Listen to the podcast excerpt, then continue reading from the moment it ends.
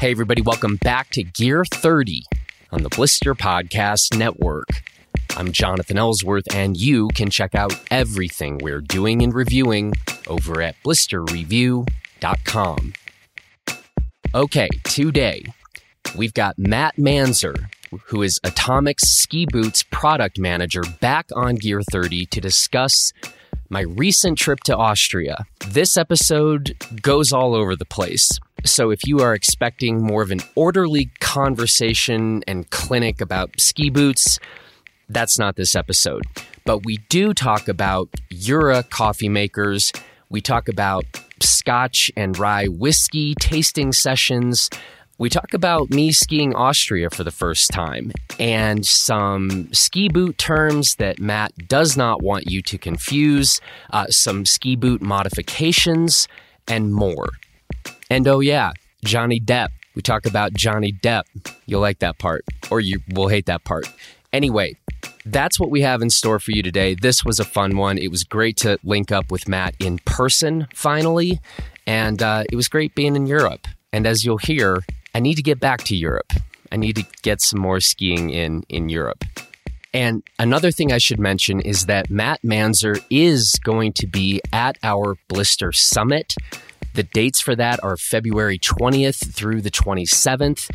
And there will be a link in the show notes of this episode for the Blister Summit where you can get all the information you're going to need, but you should come. And if you decide that you don't hate Matt and me after listening to this episode, well, just think you can hang out with Matt yourself and ski with him and talk ski boots and the rest.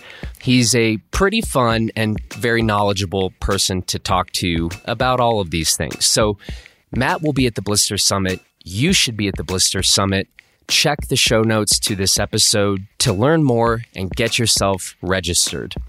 Oh, and another thing Mount Crested Butte has now seen record levels of snowfall. In at least modern history, there has never been more snowfall in Crested Butte up to this point in time.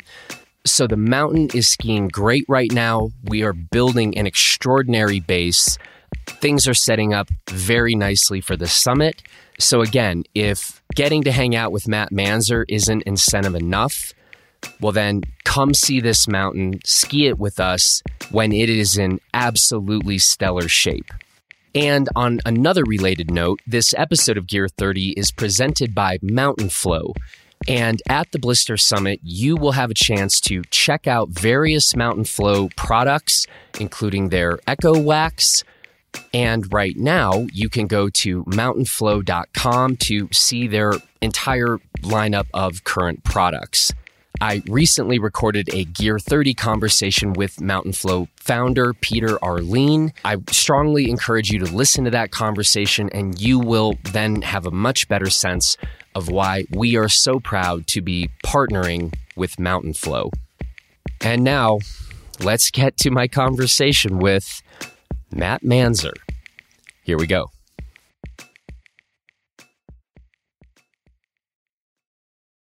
All right, it is currently 6:30 a.m. in Kaprun, Austria. We might as well get this fun fact out of the way right now. Neither Matt Manzer nor I are morning people. I think this might be the earliest I've ever recorded a podcast. I'm not certain of that, but it's definitely up there, if not number one. I'm on my fourth cup of coffee. I have a I have one coffee in my system at the moment, and I'm on an energy drink now. Matt likes I'm weird. trying to get two different caffeine streams just to see if to make to ensure one is at least effective. Matt, I've been making fun of.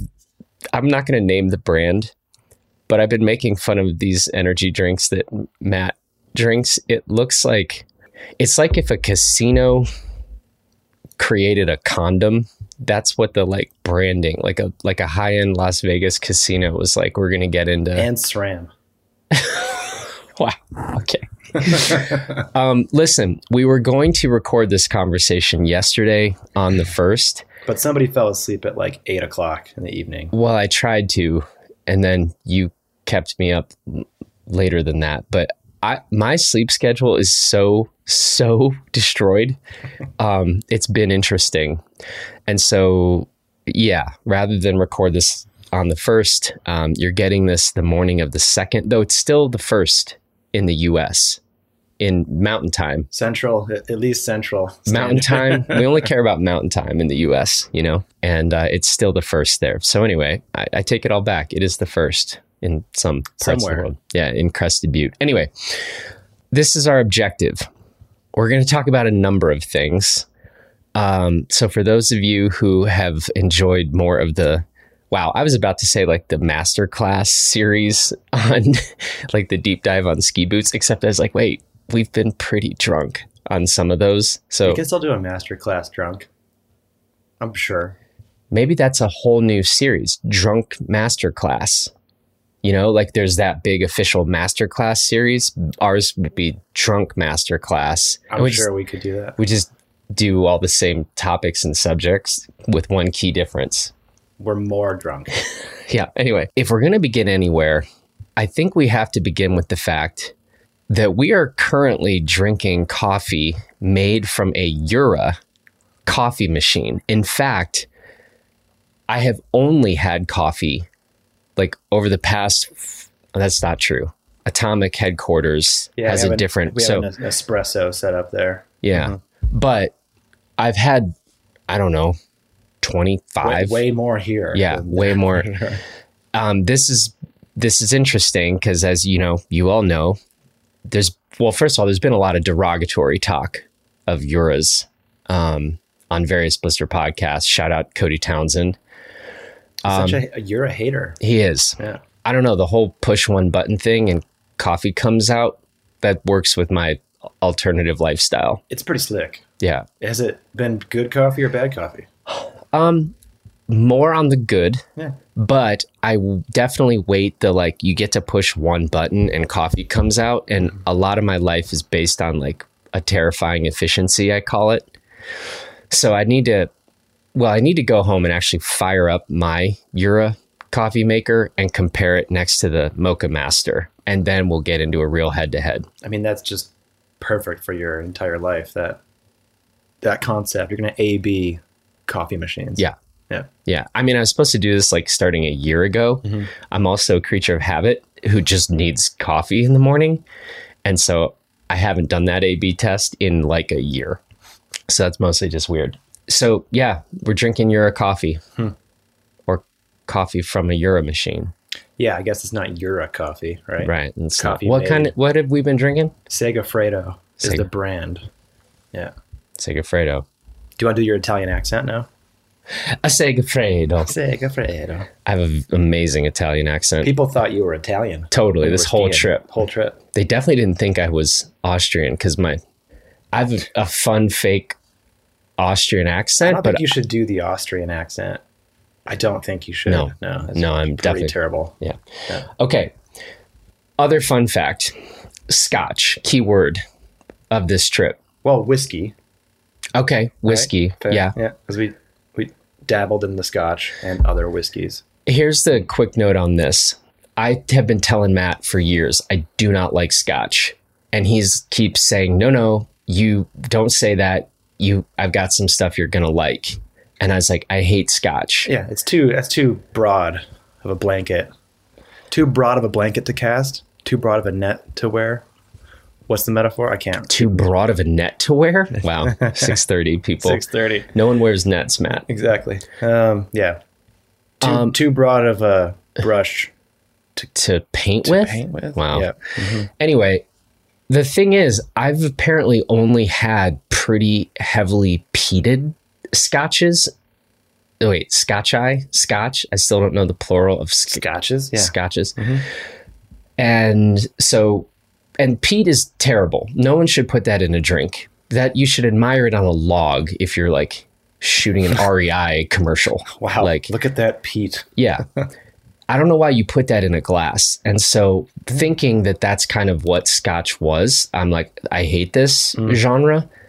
And then I get over here. We literally have on our table right now close to 20 different bottles of very good Non-peated Scotch. Non I didn't know that non-peated scotch was a thing. Mm-hmm.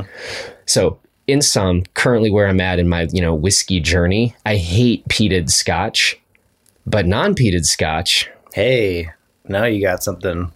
yeah. So mm-hmm. I brought one bottle to Austria of Whistlepig 15 year old rye because Matt had never had a rye whiskey. And then Matt introduced me to like 20 plus and people I did not know Matt's level of scotchy of, of scotch love, but this is high end stuff. Like he's not messing around. Like boot nerd, Scotch nerd, Yeah. branding on point Yeah. here. Yeah. we'll get to this consistency of branding in a second, but through these multiple days of whiskey tastings, did a new favorite scotch emerge for you?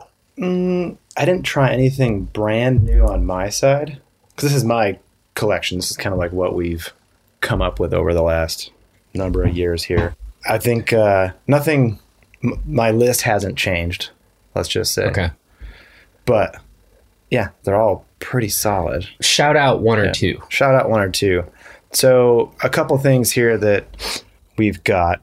So first off, as as Jonathan mentioned, this is all non-peated Scotch.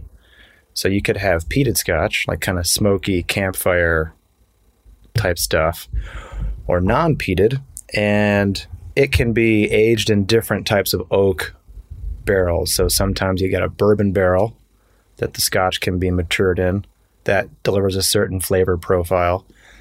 And you could also mature it in a sherry cask, a cask that had once matured or held sherry in it. And that's primarily what's on the table here. There's a few other type of cask influences, but for the most part, that's what we've been drinking. Non-peated, sherry cask matured Scotch whiskey. And so some of the best stuff on my table here probably going to be a few things from Tamdhu, so mm-hmm. distillery in the Speyside region. There's a looking at a 15 year old Tamdhu. There's a a non age statement called the Grand Reserva, which is even though it's a non age statement, one of the smoother, better tasting things on the table. I think you'd Yes. agree. I think you just actually copied me on that Yeah. because I was like, this is my favorite. Yeah, And then, and you were like, oh no, it's my favorite. And then there's also I can see Macallan 18 Which here as good. well, which was Yeah. pretty awesome. Yeah. So all of those, and the, all of the rest too, are very similar. Some cask strength versions, so really high level of alcohol, like ABV, like between fifty-five and sixty-one percent that you you can drink straight, but you're probably better off adding a little water to. Most of these are uh, mid forties, so forty-three to forty-six percent. We don't really have any forty percent on the table here. None of that weak stuff. Um, We had a lot of conversations about 43% versus 46%. yeah, Yeah. you could tell the difference, right? I mean, I, I want to, you know, I, I don't like to lie to listeners, so I just, I don't remember. I can't tell the difference either. Okay. I mean, no, that was my answer. Um, I also really liked your five milliliter spoon that you have in the jar of water. Yeah, so you definitely want to experiment with adding water to scotch, especially the cask strength stuff. Yeah. Sure, jumping in, drinking it neat, that's it it's good, but there's a bit of heat and a certain flavor profile that comes with how the how the whiskey tastes just out of the bottle. And when you add a little bit of water to it, the water tends to break things up a little bit and separate some of those flavors and make them a little more pronounced. I guess is a good way to say it. And you, if you drink it straight, drink it neat, and then add some water, it'll be a, a very different flavor or Yeah. a noticeably different flavor profile. It's like so you got to walking- have the, the water. It's like go. walking through a different door in a high end yeah. hotel. You just, you're introduced to a whole new world. Oh look, yeah, Mm-hmm. different door. Oh, look, cinnamon. Cinnamon, Look, notes of cinnamon. Yeah. dried fruit. Yeah. Um, So you got to have the, the spoon, and you can't just use any old spoon. you have to know how much water you're adding to your scotch, You just don't run it under the tap either. So um, a normal teaspoon, a proper teaspoon is five milliliters. So you know how much water you're adding to each each one. So you can go back and recreate it later and say, "Oh, I knew I added this much water to it. I want that again." Matt got frustrated with me because I kept calling it a five millimeter spoon. And we keep adding five millimeters of water. That wouldn't be a lot of water. yeah. Um, and Metric is hard for some. well, I measure like ski boots and skis. I don't really measure things in milliliters. It's the meter part of the metric equation that suits you best. Yeah, the liter part. Except tricky. we talked about how I make one liter of coffee a day, which you which is mental. okay. that freaked you out a little. well, especially when I put it into perspective for you. Yeah. That's Like, like, yeah. that's- one so, of like, those bottles. Whiskey bottles here, they're on the table, or in Europe, they're 700 milliliters, milliliters. And you've got a liter of coffee a day. a day. That's my program. yeah. So now I feel shamed. I don't feel like you should coffee or caffeine shame. I feel a little It's okay to do that. okay. Oh, so what did you think of the rye whiskey? Because again, So- you you were like, I don't.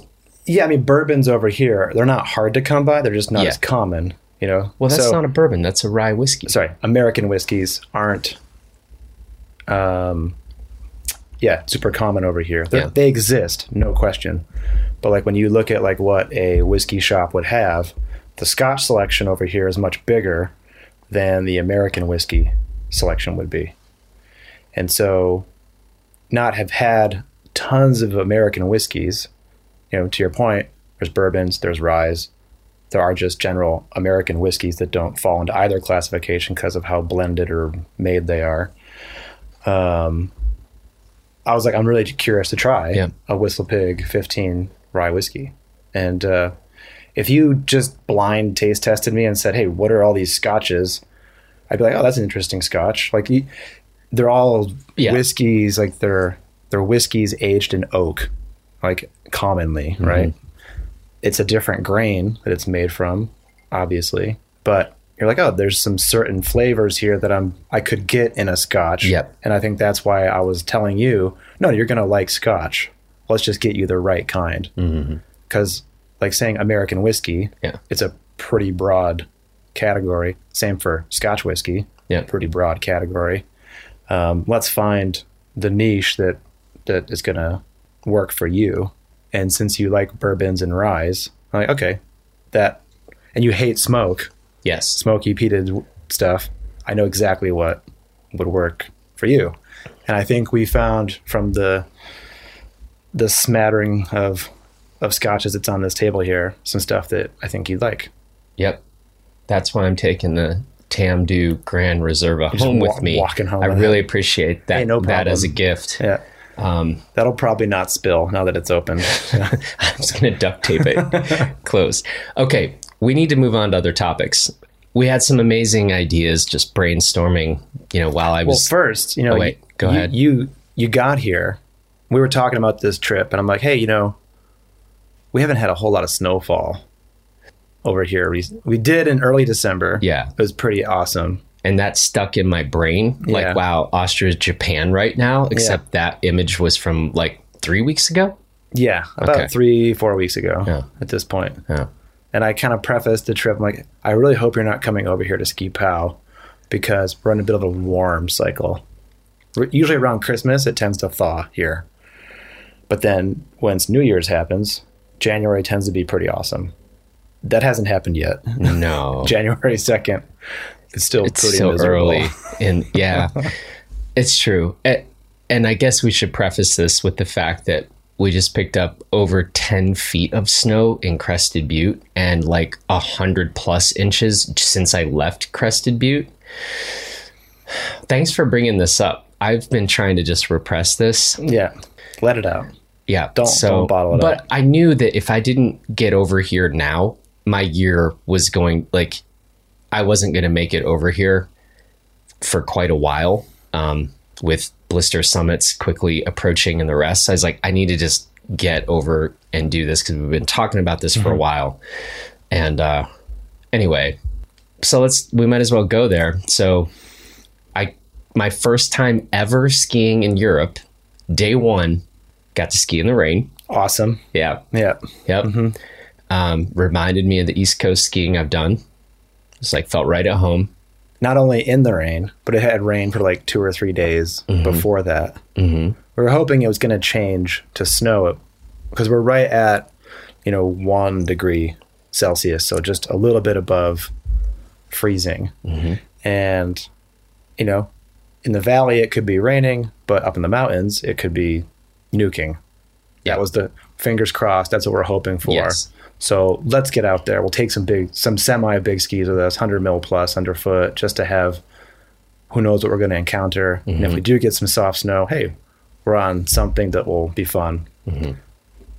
We encountered, I think, three, four inches of Philadelphia cream cheese mm-hmm. because it had rained Yeah. all night, Yeah. overnight. Yeah. And then we, but the morning when we first skied in um, this ski area called Zauchensee, which is right next to Atomic's factory in HQ, really fun mountain uh, to have at our disposal. And I was trying to tell Jonathan, no, really, it's it's a good place to go. You can't see it because it's all socked in, Yeah. but there's really fun places over here, over there. And he's like, cool. I can't see 10 feet outside the chairlift. Yeah. For my first close to 48 hours or so in Austria, I was like, there are no mountains here. There's no mountains where where you are. Yeah. I was, I thought you were just, I thought we were in like Iowa. Yeah, 'cause Just like first- a foggy Iowa. Yeah. First, well, when you got in, I guess it was kind of well midday, but you were also in the fog of jet lag and Oh not sleeping on a plane, Yeah. and it's really hard flying from the west to the east. At least I find because you always you you hop on a plane, you sleep, the plane travels. You know, nighttime. You're supposed to sleep. I can't sleep on a plane. No. can't do it. No. you arrive in the morning in Europe, like 9 a.m., 10 a.m., and you haven't slept in like 15 hours. Now it's morning, and you can't just fall asleep. You have to power through the day. That, that's, that's the ideal thing. Do not nap once you Mm. Arrive in Europe. Power through it. Yeah.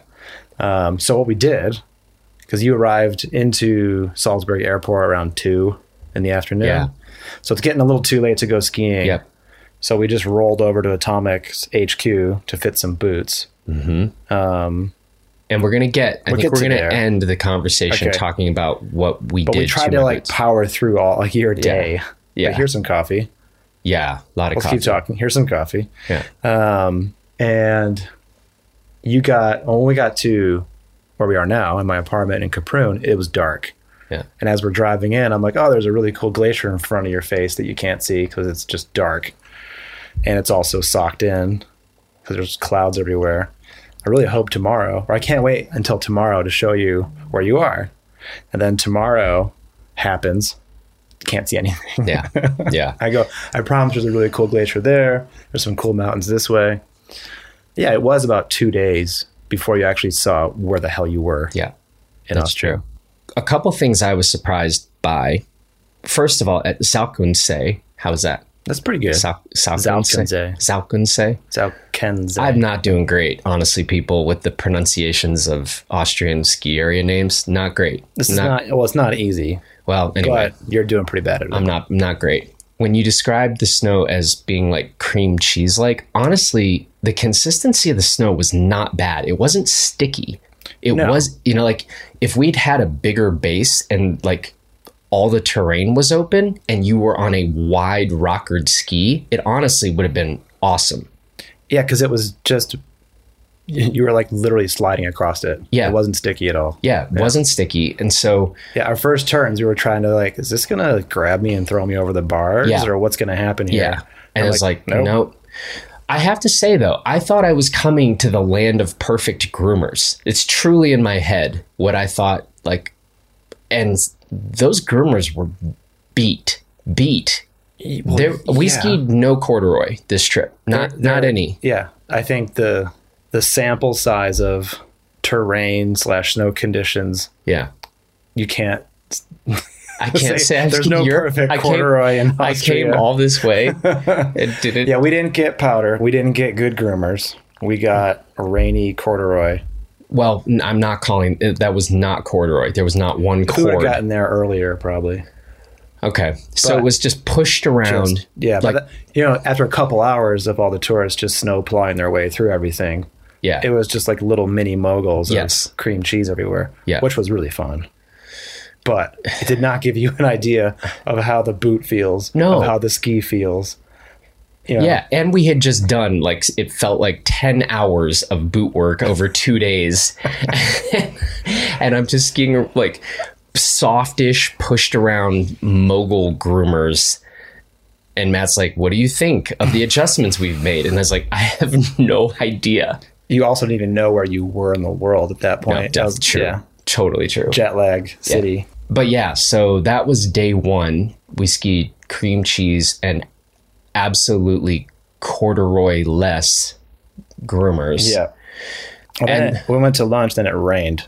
It started just Oh, yeah, opened real- up and yeah. legit rained on us. Yeah. That was fun. That Yeah. and then we might as well just skip ahead to then our second day. So second day, now we're back in Kaprun, Mm-hmm. Going to ski the Kitzsteinhorn Glacier. Which the hope there was like, hey, that's at least ten thousand feet. Yeah. Hopefully, whatever rain was down in the valley, it snowed up there. That didn't happen. No. It was it had rained up there a little bit, just enough, like the night or two before. And when we got there, now it had turned to winter. Yes. Like it was below freezing, windy, and absolutely bulletproof. fully bulletproof. I've Yeah. never skied. It's like it's not ice because you know you could get an edge into it. At least with the skis we brought up, Yeah, we brought the right we, we brought the real race sticks, Yeah. and but I've never skied snow that hard.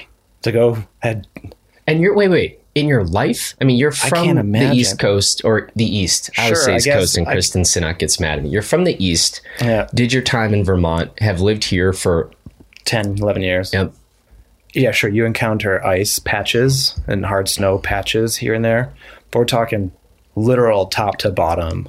yeah. Like at, at the end of skiing a few hours, like my feet, ankles, knees, and hips were like hurting Uh-huh. just from just vibrating so much. That's true. I will say, here, watch this, Matt. Uh, Kitzsteinhorn, Hey, that's pretty good. That was it. the terrain, we did get that on a Bluebird day. Yeah. And I have always said, and it proved it again that day give me good visibility, like number one, and I don't care about the snow quality. Yeah. I like to be able to see.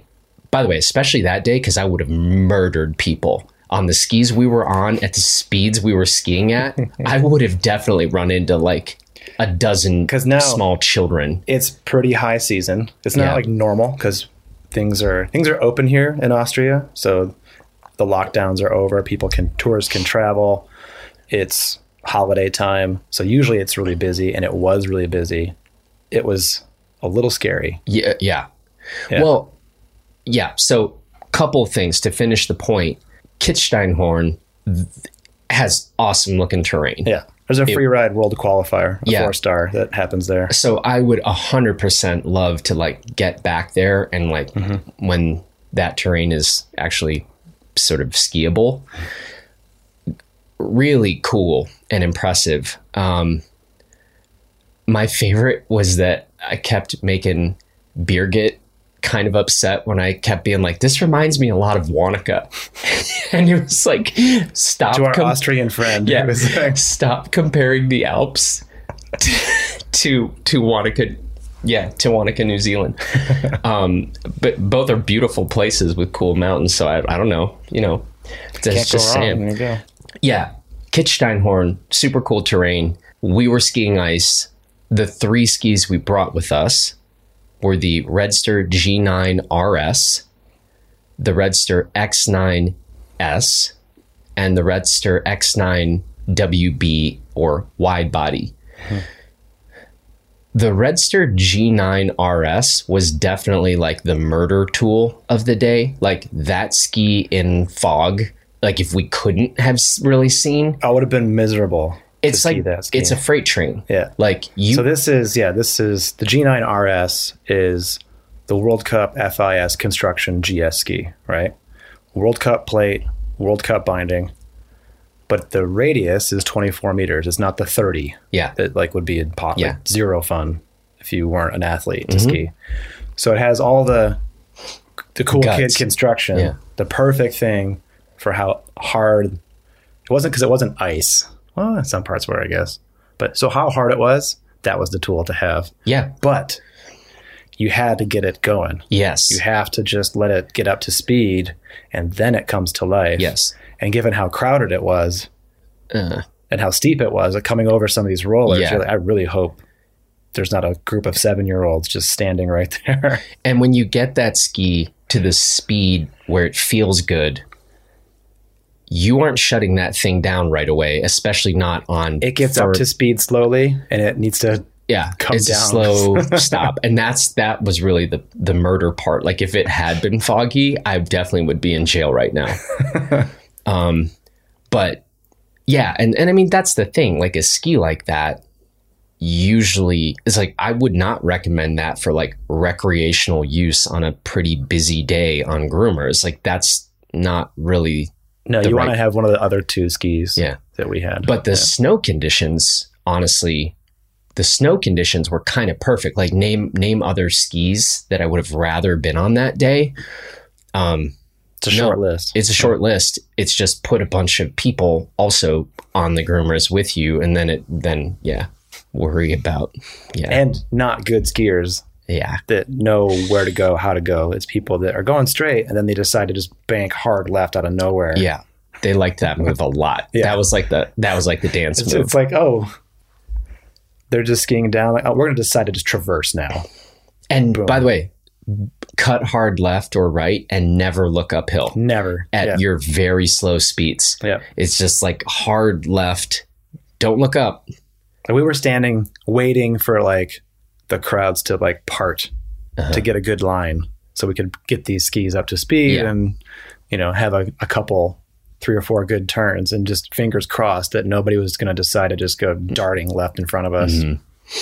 So I'm pretty stoked that I didn't end up killing anyone while I was here. I did not want that to be. That's a win. yeah, I did not want that to happen my first time skiing Austria. Um, okay. Another thing we got to shout out. This is one of my favorite parts of the trip. Austrian opera music. Yeah. So the opera scene, Oh my goodness. I wish we had more time and to get into the real opera stuff that's out here. I feel like I may have like reached the mountaintop of Austrian opera because of You my new favorite surface, my new yeah. favorite song though Yeah. called Johnny Däpp. Johnny Däpp. Yeah. Um, spelled sort of D A with an umlaut P P. Yeah. I'm really thinking about changing the Blister podcast intro music to this song. That should happen. I, I mean, people just trust us. Check it out on Spotify. please check this song out. It's Yeah. amazing. And people lost their minds to this song, including our our Dutch friends, the guys that we were like were in line with on, for the gondola. To come back down. Yeah. Who were absolutely lit Yeah. at four thirty. Yeah. I don't know that those guys really skied. I don't think they did. Yeah. Um, that's my new favorite thing, though. Johnny Däpp. Um, look it up. D A with an umlaut P P. There's also a song where they just kept screaming alcohol. Yeah. Opera music is its own genre. You tend not to hear it outside of like the these um I was called a Schirmbar, like a, an umbrella bar, like the actual little places you can go drink on the mountain. Um, very unique, very annoying if you live here long enough. You're you're in the you're in like the Discovery yeah the phase. discovery Yeah. phase, and you're loving it. I loved it. Like, yeah, Yeah. give it a couple years, and you'll just want to saw your ears off. Okay. Another fun fact about Matt: you drive fast. Well, the speed limits are also faster here. Not really. Highways roughly 84 miles an hour, normal. You know, so you're just used to not going that fast, I guess. Mm, Maybe just more kind of hairpin turns. Okay, and stuff. sure, yeah. You got to hit the inside lines. You just can't like. And I think my FJ doesn't handle like your much lower to the ground ride. It's still like I have an SUV ish type thing. It's not an FJ, Not, but yeah. but it's not It's a not low a, to the ground. It's not a like- Porsche. Like it's not like yeah. a proper car. Yeah. Yeah. Anyway, I definitely thought at some moments we were going to absolutely just like 360 off the road. What? Yeah, into oblivion. I, I, felt think that- that's your jet lag, just being scared or whatever. Yeah. um, I'm not that bad. he's a good driver. No, Yeah. he's a. You're. I didn't say you're a bad driver. Yeah. You're a fast driver Okay. Yeah. I like that you and, a, and that. an impatient one. That's true. You get real mad at other drivers on the road. They're so slow sometimes. Should we talk about the atomic factory? Sure. Okay. We, we let's do that. Um, so we spent a couple days there. So yeah, also preface Jonathan like, hey, you're not going to get great snow when you come here, and also when you come here, no one's going to be at the factory. Like they're not making skis. That was fine. I didn't. I've seen skis So made. but like there's just nobody in the factory to like talk to or see or whatever. It's just going to be us walking around like I liked factory it. that's turned off. Yeah. well, and we had some other orders of business that um, we're not going to necessarily talk about because we'll be making announcements soon on this front. But some conversations to be had, some things I wanted to see in terms of equipment at Atomic. But I, I thought it was great. Like, and I mean, we had, I got to meet and talk with one of the sort of key people on the ski design side at Atomic. Yeah. So you talked to Herbie Buchsteiner. Yeah. So shout out to he- Herbie. Good He's dude. responsible for skis Yeah. at Atomic. So all categories, all in. Um, and that was a really cool yeah, a conversation. conversation. Yeah, and hearing just all the various parties and factors that go in to like what are we going to make, why are we going to make it, etc. Um, so yeah, it was great getting to talk to him because normally, well, I talk to you the most. Well, he also he again, no one's at the office, and we're like, "Hey, Jonathan's in town. You want to come say hi and talk?" He's like, "No problem. Be right over." which is what happened. Yeah. And I fired up another like double coffee. I was just like, "Get some coffee and we Yeah, can talk." Yeah. yeah. What should we say though about? I mean, we Well- got to see the You, we saw the factory. Yeah. We have like there's like two areas where we fit boots, right? That you and I had our, our boot work kind of getting done. Uh, my R and D product management area, like our, our boot workshop where we build samples, do boot fitting, you know, on like the front side of the factory. And then in the back is the race department, mm-hmm. you know. So this is where athletes will get skis made, skis tuned, boots built, boots fit, everything you could possibly think of, you know. So we walked into the back and you got to meet um, one of the techs, David, Yeah, super him. awesome guy. Yeah.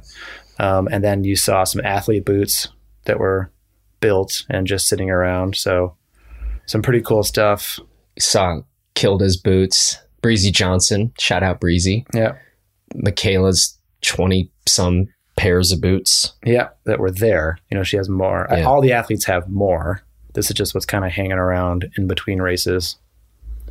Yeah, but um, yeah, all the boots are labeled on the back of the cuff with like name, event, and number. So like Mikaela GS number four, Kilde DH number two. You know, there's all these different builds of certain cuffs on certain shells, different plastics that are being used, um, different angles set to the boots, um, to have all these variants and, and reasons for why they should be there.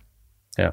I feel like I probably should have left you guys with a pair of like my boots and then we could have just, you know, typed Ellsworth on the back. Ellsworth, All disciplines. snowplow number one. Maybe I should have brought my telly boots and just, you know, like as a historical piece. we could have put them in the little museum section. yeah, oh yeah, yeah. That added to the timeline. Yeah, that's actually that was a really cool Mhm. Part of the sort of building was Yeah. like some of the history timelines and some of the equipment. Yeah, so Right. there's like basically like the a historical timeline set up of when the, the, the company was founded in 1955. There you go.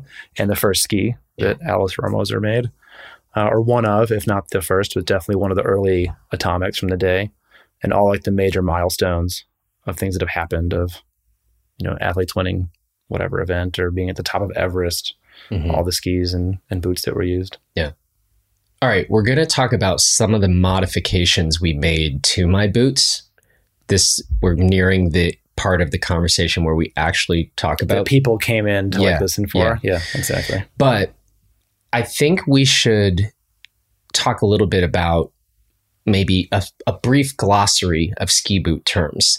And we this kind of we got led into this through a conversation about words in general. Well, yeah, things that bother me, like people misuse Yeah. words or use them in the wrong way. Yeah. So why don't we Irks we're going to back I don't know how many we'll have here, Okay. but um, But wait, yeah. wait. Let's go with on the words thing. Things I've learned on this trip.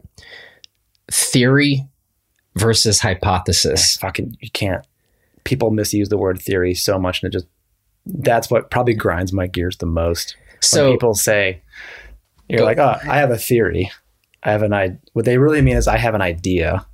I have a hypothesis. I want to test. They don't have a theory. because what is a theory, Matt? Well, a theory is like a settled state of science, basically. Like it's a really proven, tested um, idea and explanation of how things work and why they work the way they do. So if you have a theory about ski boots, You've already done a lot of work. you've done so much legwork, and also other people have checked your work and confirmed it and said, yeah, that checks out. So when you have a theory about something, it's very settled. You know, And it may change with new data, but at least right now it's been tested and confirmed, and predictions have been made about what's going to happen next based on that information. So people are like, oh, I have a theory, or that may work in theory, but not in reality. That shit just bugs me. so Right. basically, you don't like it when people use the word theory when what they really mean is I have a half baked idea. Yeah. Yeah. Yeah. Not even Just say I- that. Like, I I have an idea, or I have a concept, I have a thought. Don't say I have a theory. Okay. Yeah. Um, you also hate the uh, phrase unconditional love. yeah. we learned this too, and I'm kind of with you on this one. me. Yeah. Like, yeah. Love should be conditional. Oh, 100%. There's a lot of horrible things. I think people are well intentioned when they say, yeah, you know, oh, I love you unconditionally. Everybody wants to hear they love you no matter what. But when you play that out, hmm It's you you you realize gets- there are definitely conditions you want to have mhm. for love to exist. yeah, Like you would never want to date a liar or a cheater or someone murderer. who sawed the limbs off of small children yeah, every like there day. are definitely conditions to being someone's partner. yeah, yeah, yeah. So okay, theory. Don't use the word theory unless you really mean it, and don't ever talk to Matt about unconditional love. Yeah, exactly. Okay. That then is the obvious segue into a glossary of ski boot terms. So give us a couple, again, erroneous phrases that people confuse that make you angry. Yeah. They don't make me as angry as unconditional love, but The concept of unconditional love just really drives you just insane. we got to use words the right way. And it, it's it's to no one's fault because there isn't really a set dictionary of ski boot terms and phrases, and they change wildly from culture to culture. But one of the things we were talking about the other day is because we modified part of your ski boot, you're like, oh, I need to take the rivet out of the back of my boot. I did say that. Yeah. We didn't rivet anything. We screwed. We're going to cut that out, actually. Um, No, we aren't. we added a screw to the boot. We didn't add a rivet.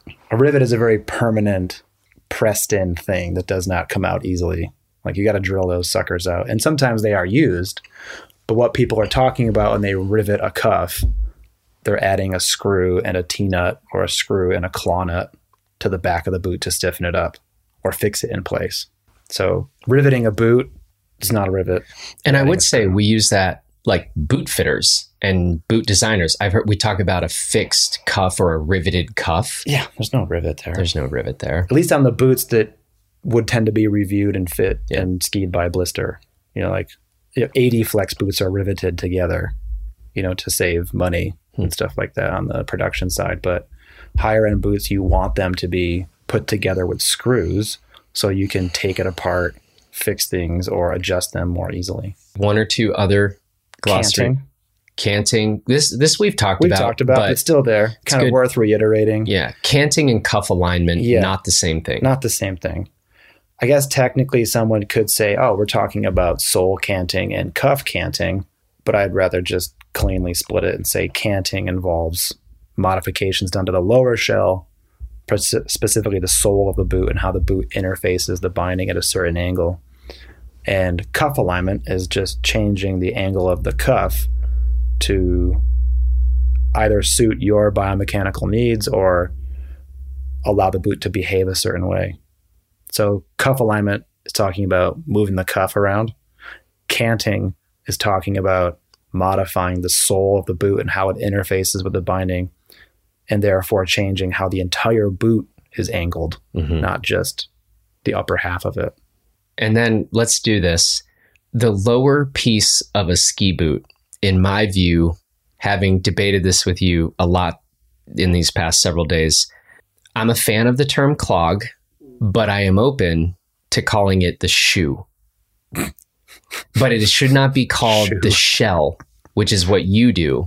You talk about you talk about the cuff, right? We know what the cuff is of a ski boot. You talk about the cuff and the shell. Yeah. And I don't like that because it's all the shell. It is all a shell. It's all plastic, but it's a shell and a It is cuff. more specific to talk about the cuff, the upper, the cuff, and I used to like clog. okay. But now you don't like clog Well, because think of a clog. yeah, You get the platonic form of clog in your head. Yeah. It's a step in that's open from the back, like you just slide your foot in. that's not what happens. That's not But- that's not what this lower part of the ski boot is at all, except on like a rear entry boot maybe. Yeah. But on a overlap two piece boot, uh, I don't see a clog. If if we had a shell sitting on the table, the lower part of the boot, excuse me, yeah. um, I don't think anybody would mistake that for a Dutch clog. Um, but I, I mean, I don't. I'm not going to get too hung up on this one. Okay. It doesn't. Why? It doesn't bother me. But I mean, a shell. You think of like a um, like a seashell, and they kind of spiral together and overlap. You see that a little bit going on there. I guess. I think we should standardize this for all Gear 30 listeners. I think we just people let's call the upper thing the cuff and the bottom the shoe. It's just done. then it would be more. This German. is like the this Yeah, is like the. Nicene Council, which we Yeah. also talked a bit about. Yeah, we did. Like sometimes people just need to come in and be like, "This is the way it is now." People. We're gonna get rid of these documents and keep these ones. Why? No idea. no no good reason, or because that They- serves our power agenda, interests. Yeah, These, these documents Yeah. suit our position better. yeah, that's right. We- Um, I, I, I won't get I won't beat this one to death, but clog is fine by me. I just think if you were to walk into an Atomic, for example, and just hang out with our R and D crew and talk boots and things, you got the upper cuff and you have the lower shell. The clog is not used at all in in R and D in our department. It may be someplace else, but it's just the the vernacular Yeah. that we use, and it's cuff and shell is understood at least in the four walls at Atomic. but it's now cuff and shoe, as we've established. You could, it still is a little Cuff and weird, shoe. but Cuff and shoe. yeah, I don't. I know. I'm probably going to keep calling it not the shell. The whole thing seems like the shell. Anyway, go with cuff and clog or cuff and shoe. Or shell. No, don't do that. Let's wrap up with just walking through some of the modifications we made specifically to my boots. And the So reason, what did you bring over? well, you made me, Oh, really? yeah, Yeah. bring over the Redster CS, Mhm. which interestingly, I actually texted you on Christmas Day. Was it Christmas Day or Christmas Eve? Because I've been skiing the Redster CS because I had only been skiing the Atomic Hawx Professional boot. Hawx Ultra Professional. Sorry, yeah, the Hawx Ultra Professional because I got a few days on that at the end of last year. I wanted to get more time on it this season. I've actually really been liking the way that boot skis, and it was time to like move into this Redster CS, which is a much heavier shell. It's how would you describe like? I mean, we've talked about this, but to remind people, how do you talk about say the key differences between the Redster CS and the Hawx Ultra? Yeah. So the Redster CS, um, for starters, evolved from World Cup racing. That that comes out of a mold series that was a World Cup level boot, um, but with a quote unquote wider last used on the inside to arrive at the the CS model name. So it's the World Cup outer shell, but with a more anatomic, essentially more boot work punched out last. So there's more space for the navicular, big toe, six toe. All these things are kind of pre-built into it, and they're not on the the World Cup version. Um, so this boot, the geometry, the the thickness of plastic, the liner construction, everything's kind of coming from a very high performance, speed based, precision based, confidence inspiring kind of setup. And when you build a boot like that, it's going to be pretty thick, pretty heavy, and usually on the stiffer side of things. Even the softest Redster boot, like like a, a Redster CS 110, is going to be very substantial, very supportive, provide a lot of damping, a lot of smoothness, a lot of stability that your quote unquote all mountain boots may not have, so to speak. Mm-hmm. Whereas a Hawx boot does not come from the race side of things. You know, it, it's building off of our experience of how to build ski boots, of course, and that means a lot of race influence. But it's a different geometry, a different stance in the boot, different liner construction, different plastic um, thickness, built for high performance skiing within a resort. But obviously, it's a little bit lighter. That's kind of one of the first things people are probably going to notice. Um, and the fit isn't um, as requiring of boot work typically as a Redster would be. And that's kind of your experience too. You hop into a Hawx Ultra, you can ski it out of the box, no problem. You did ski the Redster CS out of the box for a few days. Which made you real mad at me. No, but I was just, I think the rest, me and the rest of the world was kind of surprised that that was achievable for you. That you could just open it up from the box, go ski it. Because usually there's some boot work involved, which we ended up doing to make you more comfortable in the boot. Uh, but not a lot, to be honest. Yeah. Still, even when we did everything to it, there was not a ton of of boot work for from a fit perspective that was done. Yeah, and I, I think somebody made a comment, right? Because obviously I've talked a lot. The head Raptor 140 RS has kind of been my reference ski boot.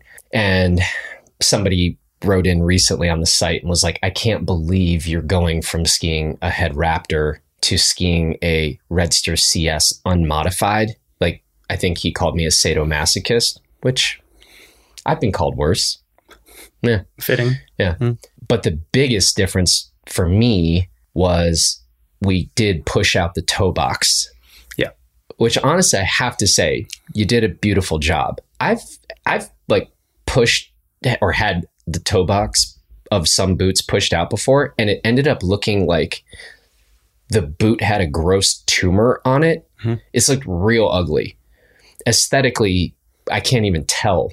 So nice job Hey, to welcome. your tools and to you. Mhm. Um, Yeah, you got to use the right tools, boot fitters. yeah. Um, and so that additional length in the toe box is really nice. But that was really like, otherwise, that CS, I've been skiing the Redster CS in the regular Mimic liner, not the professional foam injected liner. Yeah, so what comes in the normal CS is the Mimic World Cup liner, which is a, a liner that is used by the racers. Yeah. Then there's also the Mimic Professional, which is the new super cool thing that we're doing with has Mimic technology that heat moldable plastics inside the liner in combination with this foam injection technology. And so I was like, when you come over, we're going to one fit your regular Mimic liner, which had Yeah. not been done yet. Yeah. Um, two, we're going to do Mimic Professional. Three, we're going to double check cuff alignment, adjust some sole canting, add some new cool lifters that will be coming out soon to this boot. So doing a lot of, I would say, not crazy things in terms of fit, but time consuming work to make sure it was Yeah. kind of dialed in. Uh, and then the toe punch for sure. What else should people know? So like your boot, you were pretty happy with the CS when you were skiing it prior to coming here. Very actually. Yeah. And so you were worried if we were to kind of start tweaking and touching it and messing with it, Yeah. you're gonna. Is it gonna be bad? Is it gonna get worse? Yeah. And I was like, at least have some confidence in me that I, I know what I'm doing. Um, and we had a couple ski days on it, but as you heard earlier, the ski was- days were not the best testing ground for anything. Yeah. Besides, I guess, testing your the efficacy or efficiency of the Gore-Tex jacket that you have that day. Held up great. Shout out to Gore-Tex.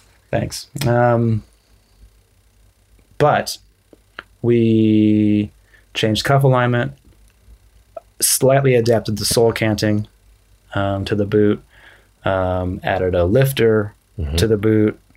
Do You have a people coup- know what that means? couple Added a liners. lifter. Um, P- When you say we added a lifter, so a boot like a, a Hawx, typically these boots, these all mountain boots have screwed on replaceable grip pads, right? You you can walk all day in your boots and when they wear out, you're like, oh, I need new grip pads. I can unscrew these ones and put on some fresh ones.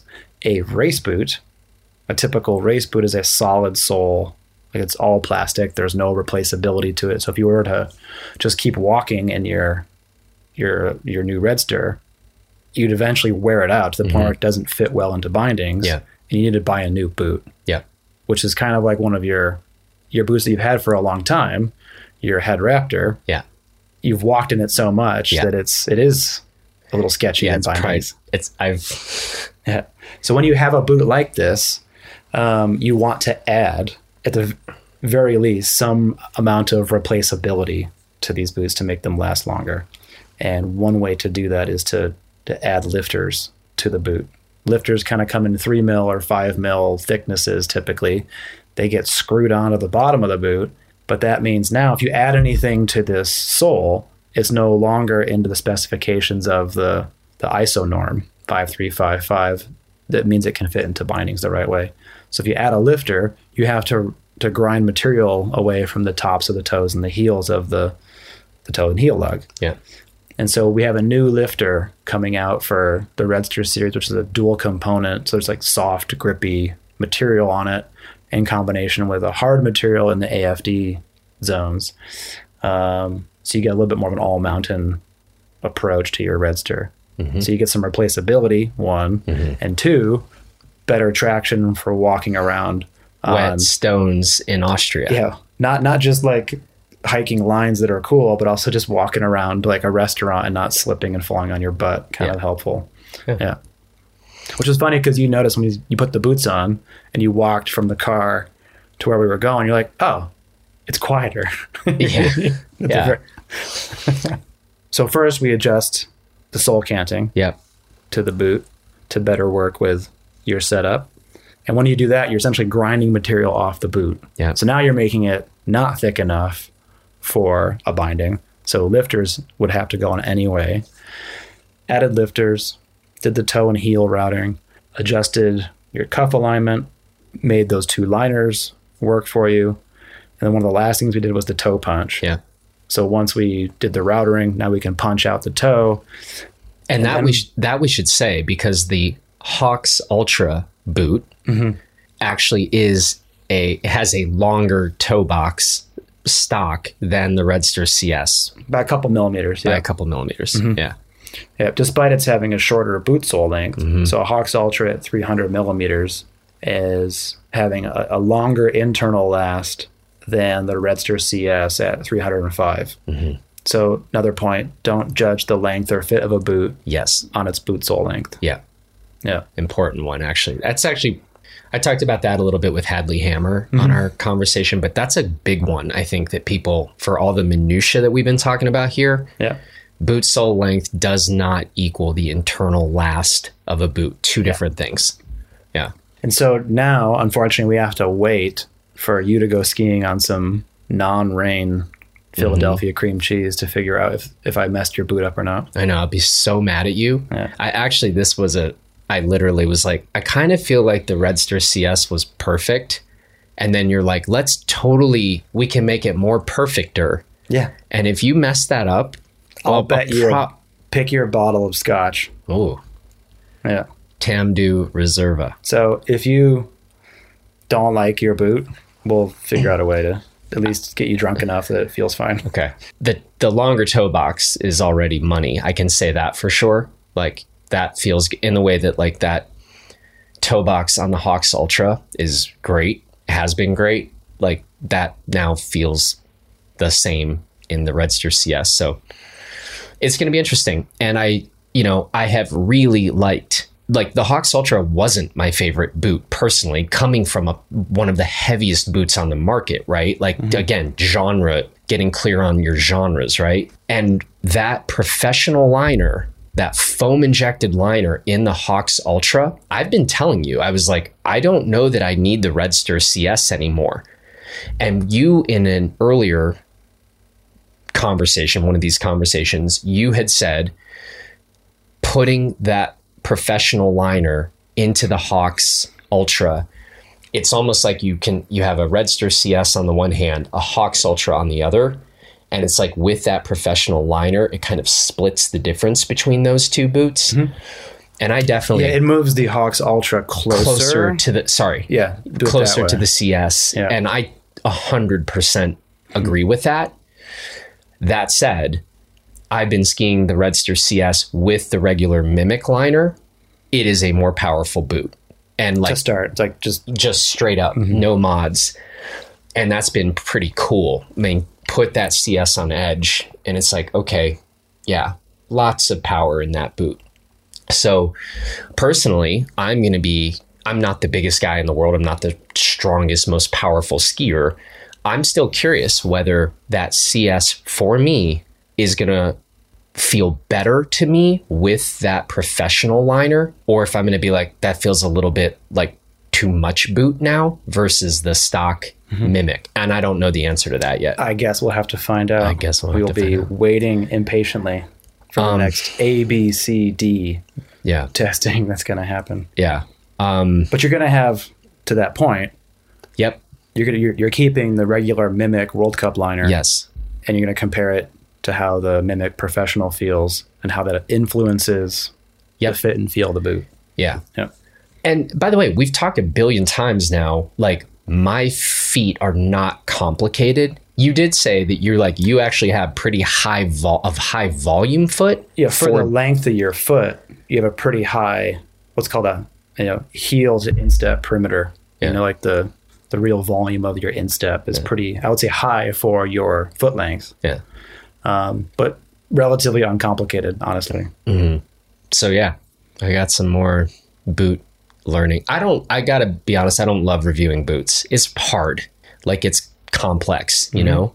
And you know, God bless everyone who just gets to dial in a ski boot, and that's the only thing they ever ski and think about. That's a that's like you're living in a that you're in a nice position in life. If you don't like reviewing boots, try testing prototypes of of things that aren't fitting well. No. I need to go through 20, 30 revisions before I can say, "Hey, this is the boot you should test." Mm-hmm. it's been green lighted. No, boots are so complicated. The other crazy thing, which I didn't say through this whole conversation, this is the first time you and I have ever met in person, Yeah. which is kind of wild. You almost didn't recognize me at the airport. You're like, "Who's this guy?" Well, that was mostly the jet lag, and you had a mask on, yeah, exactly. and you kind of snuck up, yeah, like over my shoulder. But um, this has been cool, and it kind of is funny. We we have recorded. This is either our tenth or eleventh podcast, depending on whether you count the Blister Summit conversation. Which is probably creepy of itself that we've had 10 or 11. Having never met. Oh yeah, no, not having never met. Just that we've Just done that. Done that. Yeah. I think you I think you currently hold the belt for most appearances. Cody Townsend's probably catching up to you. But Well, how many reviewing the newses have you guys done? I don't know. We it actually It's got to be close. it's got to be I would imagine I'm. He's got more. he might be one or two ahead of you. yeah. Yeah. Anyway, um this has been cool. Had a lot of fun. Thanks for coming to visit. I'm. Hmm. I'm insanely bummed that the weather has been the worst weather I've seen since I've lived here in Austria. we went from skiing melted cream cheese to bulletproof ice like one day to the next. I'm like, this is fucking miserable. But hey, um turns out being out on the mountain still really fun. Thank God we had a bunch of scotch to get through Thank God. to make it worthwhile. Yeah. And Whistle Pig. And Whistle way. Pig. Yeah. Yeah. But it still turns out skiing is just fun. Like I was never like, screw this. I'm not happy to be out. Skiing is better than not skiing. skiing is better than not skiing. Mm-hmm. Yeah. We really need to go. We'll be driving even faster now. I know. Than I so do. pray for me, everyone. Um, yeah. pray for me. If if you are actually hearing this aired, because I'm going to have to go record the intro later, that means I survived. So that's So the good news. People news. either won't hear this, Right. which is really bad. Which is real bad. yeah. If you're hearing this, that's then you know you survived. Mm-hmm. um. All right. On that note, thanks, man. Well, we're going to see you at the Blister Summit in Yeah. February. We're negotiating this. We're figuring out the, the minutia, the details Yes. of when exactly I'll be there, but that's Yeah. the plan is to come over to the summit. And I can now say, you know, people should come to the summit. You'll get to meet Matt, and he's he's not that bad in person. Like you won't be like, oh my god, I'd rather be talking to him on like a conference bad. Yeah, Yeah. Bad, but still not Right. that bad. Yeah. Yeah. So um, there's that. Hey, thank you. It's been a pleasure. Thanks Let's- for coming over. I got to pack. I haven't packed, so I yeah, we got all this stuff to wrap up. Huh? Yeah. Hey, everybody, it's a new year. Happy New Year. Um, let's make this a good one. I think that would be a good thing for us to do. Um, Stay safe, yeah. be healthy, Yeah. and uh, yeah, wish you all the best in the new year. All right. Talk to y'all later. Okay, it is time now for our What We're Celebrating segment this week, and I got to keep this quick. It is currently Friday morning, January 7th, 8 a.m. I'm actually in Sun Valley. I am testing some new stuff out here in Sun Valley. I'm actually not even sure if I'm allowed to tell you yet what we're testing out here. I honestly don't know, so forgive me if I am allowed to tell you but I'm not going to tell you. I got to go get on snow right now. We skied Sun Valley yesterday. It was actually my first time skiing Sun Valley. Conditions are fantastic. It was a good crew. Looking forward to skiing the next couple days here, and I couldn't be more grateful. So, that is what I'm celebrating. It is eight in the morning, so the glass I have here is uh, is actually a mug of coffee, but we did enough glass raising last night that I think we're covered. I think we're covered. So, anyway, I got to go ski, and that then brings us to the end of this edition of Gear 30. I want to say thanks to Matt for being a great host and for this kind of insane conversation we just had. Thanks to the strikingly handsome Justin Bob for producing this episode. And from everybody back in Gunnison and Crested Butte, Colorado, please take good care of yourself and everybody else. And we will talk to you again next week.